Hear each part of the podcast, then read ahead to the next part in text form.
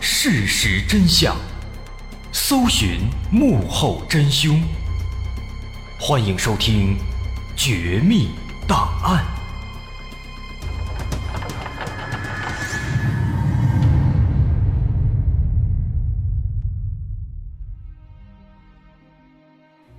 还原事实，探索真相。欢迎继续关注《绝密档案》，我是大碗。咱们接着上回茬，接着说。在上回末尾，咱们说到警方在户籍档案里查包耿宝的名字，但是找了一通，发现查到的包耿宝啊，好像没有一个是租老王房子的那个包耿宝。那这个情况就非常奇怪了，难道包耿宝这名字是个假名吗？这个情况确实不好说。那就在警方在这纠结不知道该怎么办的时候，零七年八月二十八号晚十点。一个农民工打扮的男子来到了长兴县公安局。这名男子说自己姓王，是某建筑工地的工人。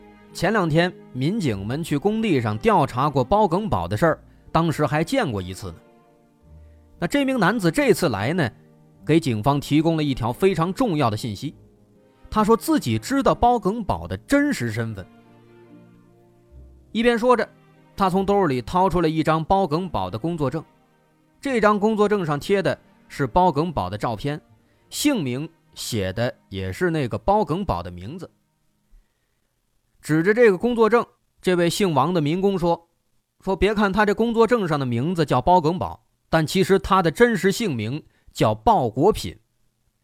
早在九六年的时候，自己曾经跟他一块在某工厂里打过工，那个时候他的名字叫鲍国品，所以这个包耿宝啊。”肯定不是他的真名。那之所以过了这么多年了，自己还能记得，因为他很清楚的记得鲍国品的脸上有一道伤疤，这么明显的特征，肯定是不会认错的。那么这个消息让警方感到非常兴奋，但同时警方也在担心，万一这个鲍国品这名字他也是一个假名，那就很难办了。但没办法，眼下就这一条线索呀，只能死马当活马医了。于是警方半信半疑的把“鲍国品”这三个字输入到了户籍系统当中查询，结果真发现还有这么一个人。这个人老家在安徽省泾县，一九六四年生人，四十三岁，从这年龄上看和包耿宝是相符的。那么结合这位民工他提供的线索。能发现这个人的确有可能真的就是包耿宝，也就是说呢，包耿宝的真名可能真的就是鲍国品。不仅如此，通过调查这个鲍国品的相关信息，警方再次有了意外收获。通过调查发现，这鲍国品他竟然是一个公安部的 B 级在逃通缉犯。五年前，零二年八月十七号晚上。鲍国品曾在上海市普陀区的一个出租房里杀害了一名年轻女子，姓赵，咱们叫她赵某。杀害之后，他逃之夭夭，消失在了警方的视线中，到今天都没有抓到。所以说，上海警方已经找他找了整整五年。那这个情况非常重要啊！如果此人真的就是警方寻找的包耿宝，那么他就是惯犯啊！必须要尽快抓获。于是，警方马上找来房东老王，让他辨认这个鲍国品是不是包耿宝。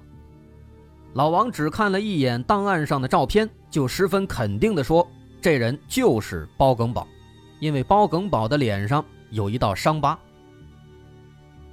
那么，由此警方可以确定，鲍国品应该就是包耿宝的真名字。逃亡五年之久。并且一直用的是假身份，可见他有一定的反侦查能力，同时又有着比较强的适应和生存能力。而现在他又消失了，极有可能是故伎重演，再次使用了假身份。如果是这样的话，那抓捕他的确非常难。这个情况让警方感到非常头大，他们只能兵分多路。前往鲍国品的老家，还有他曾经打工过的地方开展侦查。因为一般来讲，这些歹徒他们在作案之后，往往会往熟悉的地方逃跑。那么此时，这名嫌犯鲍国品，他到底在哪里呢？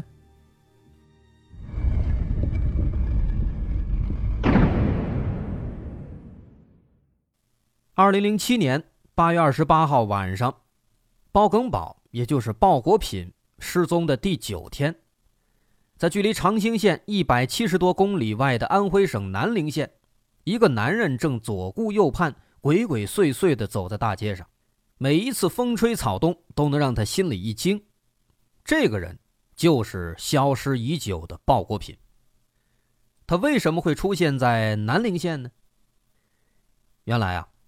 八月十九号当晚，房东老王告诉他，第二天要装修房子。之后，鲍国品越想越害怕，因此当时他迟疑了好几秒才回答老王的话。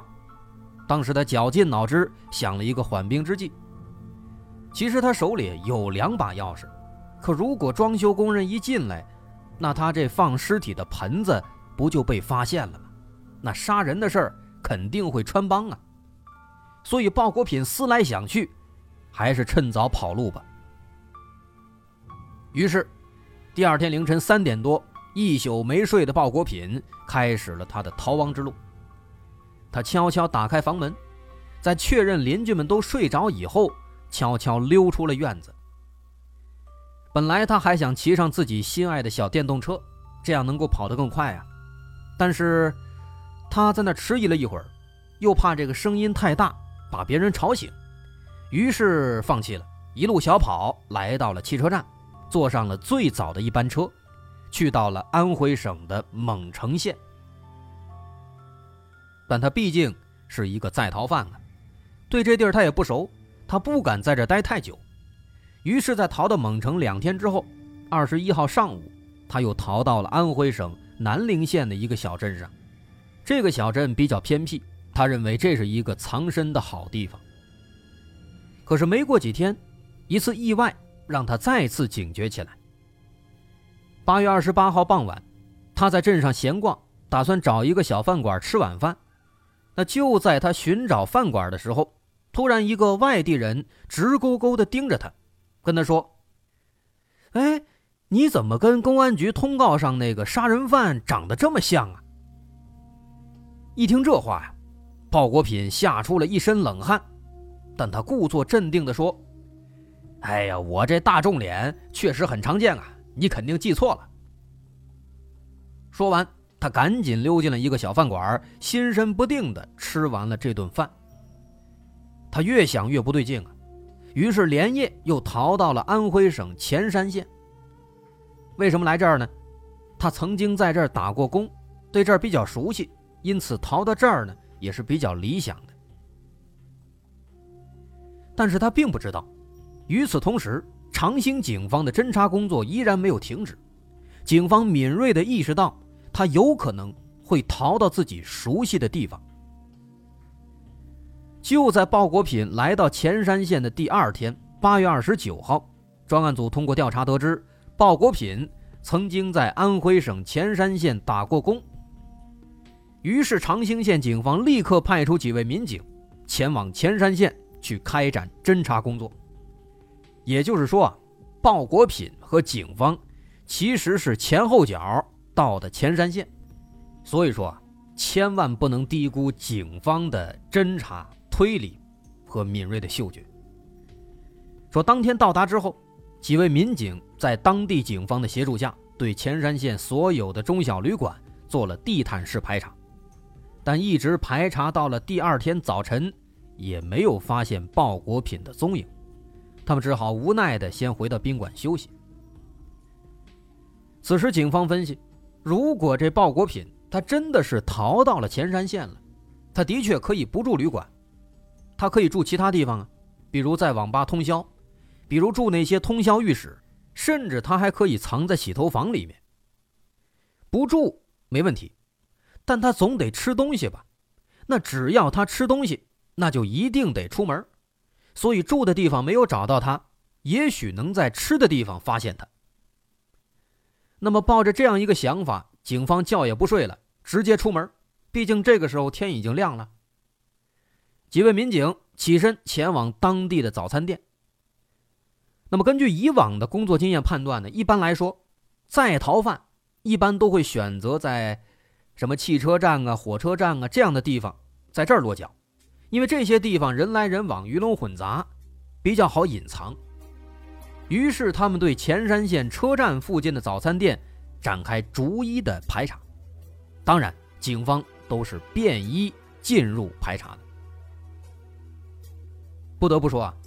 警方这嗅觉那还是相当敏锐的，而且找的地方也相当准确。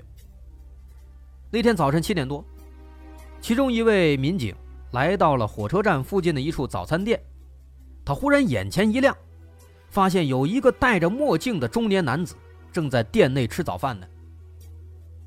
这位民警若无其事地靠近，发现这个男的尽管戴着墨镜，但还是能看到他隐藏在墨镜下的那道伤疤。再加上年龄、体态，这看起来非常相似，可以肯定这个人八成就是鲍国品。于是他按捺住激动的心情，脑子里开始构思一个抓捕计划。因为当时他只有一个人啊，没有办法单独行动，于是他径直走进早餐店，也买了一些吃的，背靠着鲍国品坐了下来，一边悄悄地注意鲍国品的一举一动，一边掏出手机。给其他同事赶紧发消息。几分钟之后，其他六位民警陆续赶到早餐店。此时，鲍国品还美滋滋的喝豆浆呢。没等他反应过来，几位民警一拥而上，把鲍国品当场摁住了。鲍国品那一下都懵了，都傻了。在意识到这群便衣是警察之后啊，这才发现自己已经没机会了。也就放弃了抵抗。那么就这样，鲍国品终于被抓住了。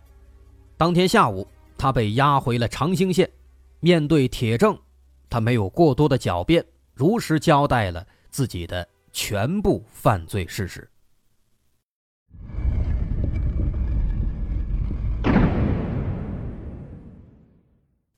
鲍国品所犯下的案子，要从两千年开始说起。两千年，他只身一人来到上海打工，在这儿认识了一个已婚女子。这名女子姓赵，咱们叫她赵某。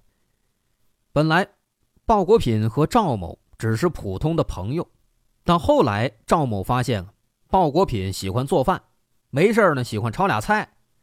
那这个爱好让赵某感到非常意外，因为他向来就很欣赏那些会做饭的男人。所以看到鲍国品有这么一个爱好啊，让赵某感到非常开心。那么一来二去，两人聊啊聊，最后就勾搭上了。直到后来有一天，赵某向鲍国品承诺，说：“你给我一点时间，我会跟丈夫离婚，然后和你结婚。”两人有了这样的承诺，鲍国品非常开心，每天干劲十足。那这样的一段关系，两人维持了两年多。到了二零零二年，突然有一天，赵某跟鲍国品说：“说我不能和我的丈夫离婚了，不能跟你结婚了。”当然，其中的原因咱不清楚，可能赵某忽然意识到自己这么做是不对的。那总而言之呢，赵某当时拒绝了鲍国品。那这样的一个变故，给了鲍国品不小的打击。他感觉自己的感情被骗了。其实鲍国品呢，他作为一个老光棍可能面对这种事情的时候啊，的确会有这样的失落感，因为他没有经历过爱情，他不知道真正的爱情应该是什么样的，也不知道遇到这样的问题应该怎么去处理。所以当时他很难接受，他也没有别的办法，于是呢，就依然追着赵某不放。但没想到赵某的态度呢？突然来了一个一百八十度大转变，对鲍国品变得非常冷漠，经常跟他发生争吵。最厉害的一次发生在零二年八月十七号。这天下午，鲍国品打电话把赵某叫到了自己的出租屋里，俩人一见面没说几句又吵起来了。那鲍国品当时火气非常大，忍无可忍，一怒之下，拿了一根绳子把赵某。活活勒死了。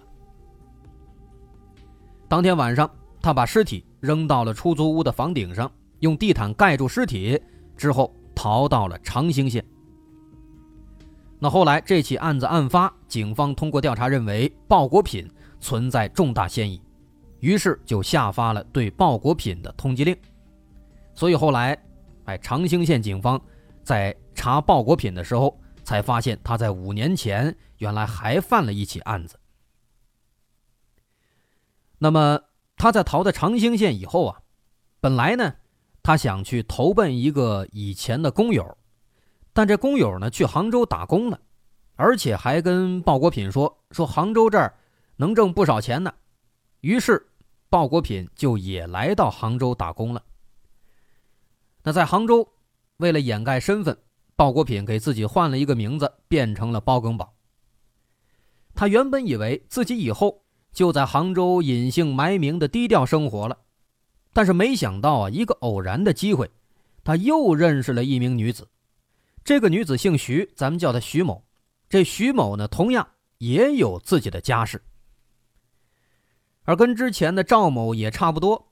鲍国品喜欢做饭的这个爱好，深得徐某的喜爱，这一点让徐某感觉非常温暖，有家的感觉。于是很快，俩人。勾搭在了一起，认识了不到三个月，他们就开始同居了。不料好景不长，俩人这点脏事儿啊，很快就被徐某的丈夫发现了。那按照鲍国品的说法，说俩人当时啊，在那个时候已经真心相爱了，谁也离不开谁。哎呀，太好了，那感情。于是当时他们为了达到能够长期同居、一起生活的目的，鲍国品就带着徐某。私奔回到了长兴县，两人在这儿就找到了老王的那个出租房，在这儿租了下来。那鲍国品后来也顺利的在一个工地上找了一份厨师的工作。你别说，这俩人这日子呢过得还不错。到零四年年底的时候，徐某还怀上了鲍国品的孩子。那这个情况让鲍国品非常高兴，对徐某那是更加的疼爱了。但是让鲍国品感到很意外的是啊，徐某在怀孕之后性情大变，啊，可能是因为她有点这个孕期抑郁，在那段时间呢，她对鲍国品开始非常不满，嫌他穷，嫌他没钱，天天吵着要回家。那鲍国品他也不懂啊，他不知道这是孕期抑郁，所以他也不尝试去理解徐某，就天天跟徐某对着干。徐某要回家，嫌他穷，他就不给钱，就不让他回。那毕竟一让他回去，这不就露馅了吗？而且更何况徐某的肚子里还怀着自己孩子呢。所以那段时间啊，俩人过得都不怎么舒坦，但也磕磕绊绊的又过了半年。在零五年五月份的一天晚上，徐某又提出要回家，让鲍国品给他出路费，并且扬言说：“如果你不给我出路费，”明天等你上班了，我就把这里的这电视机给卖了，拿着钱我回去。那这场争吵，直接可以说触动了鲍国品的软肋。什么意思？徐某在那儿啊，嚷嚷着要回家的样子，让鲍国品想到了当年甩掉自己的赵某。此时鲍国品的心里啊，他看到这个徐某就心想：这副嘴脸啊，怎么那么像啊？此时，在他的脑海中，赵某和徐某似乎变成一个人了。他越想越生气，他认为徐某爱的根本不是自己，而是自己的钱。其实要说这鲍国平啊，他也是自己心里没点数。人家能图你钱吗？你都穷成这样了，还图你钱？那总而言之呢，当时他很生气，于是第二天凌晨，趁着徐某睡着以后，他就用晾衣服的绳子把徐某。也活活累死了。当然，徐某肚子里他的亲骨肉还没见到父母一面，也就跟着一命呜呼了。最后，他把尸体拽到床底下藏了起来，等天亮之后，就跟什么事没发生一样，锁上房门去工地上班了。那么接下来呢？他开始盘算如何处理徐某的尸体。那经过考虑。他觉得如果跟上次一样把这尸体弄出去，很容易被发现，不如啊把这尸体给肢解。于是当天晚上下班以后，他到街上买了一把菜刀、四只大塑料盆子以及这个保鲜膜等等物品。回到家里，用菜刀把尸体肢解之后，连同徐某的衣服一起装在了盆子里。此时他想到了菜谱上讲到的腌肉的方法，把尸块放到盆子里之后，撒了很多很多盐。后来他说这样做的话呢，是为了把尸块腌一下，这样尸体不容易腐烂，最后会变成腌肉的样子。做好以后，他用塑料薄膜把盆子密封起来，为了掩人耳目呢，在上面还放了一块木板，木板上摆上了电视机。之后，他对房间里的血迹做了处理，这样一套流程下来，这房子里好像真的什么都没有发生过。就这样，这两盆腌制的尸体，在这儿放了整整两年，还真的就没有被人发现。不得不说，这个鲍国平啊，研究菜谱确实也对他这个作案呢起到了一定的作用。直到后来，房东老王要装修房子。这件事儿才败露了。那这就是整起案子的情况。二零零七年十二月，逃亡五年的杀人恶魔鲍国品终于被判处了死刑，剥夺政治权利终身。那么至此，这起骇人听闻的杀人淹尸案件，终于画上了圆满的句号。好，我是大碗，这起案子咱们就说完了。如果您喜欢，欢迎关注我的微信公众号，在微信搜索“大碗说故事”，点击关注即可。好，咱们下回再见。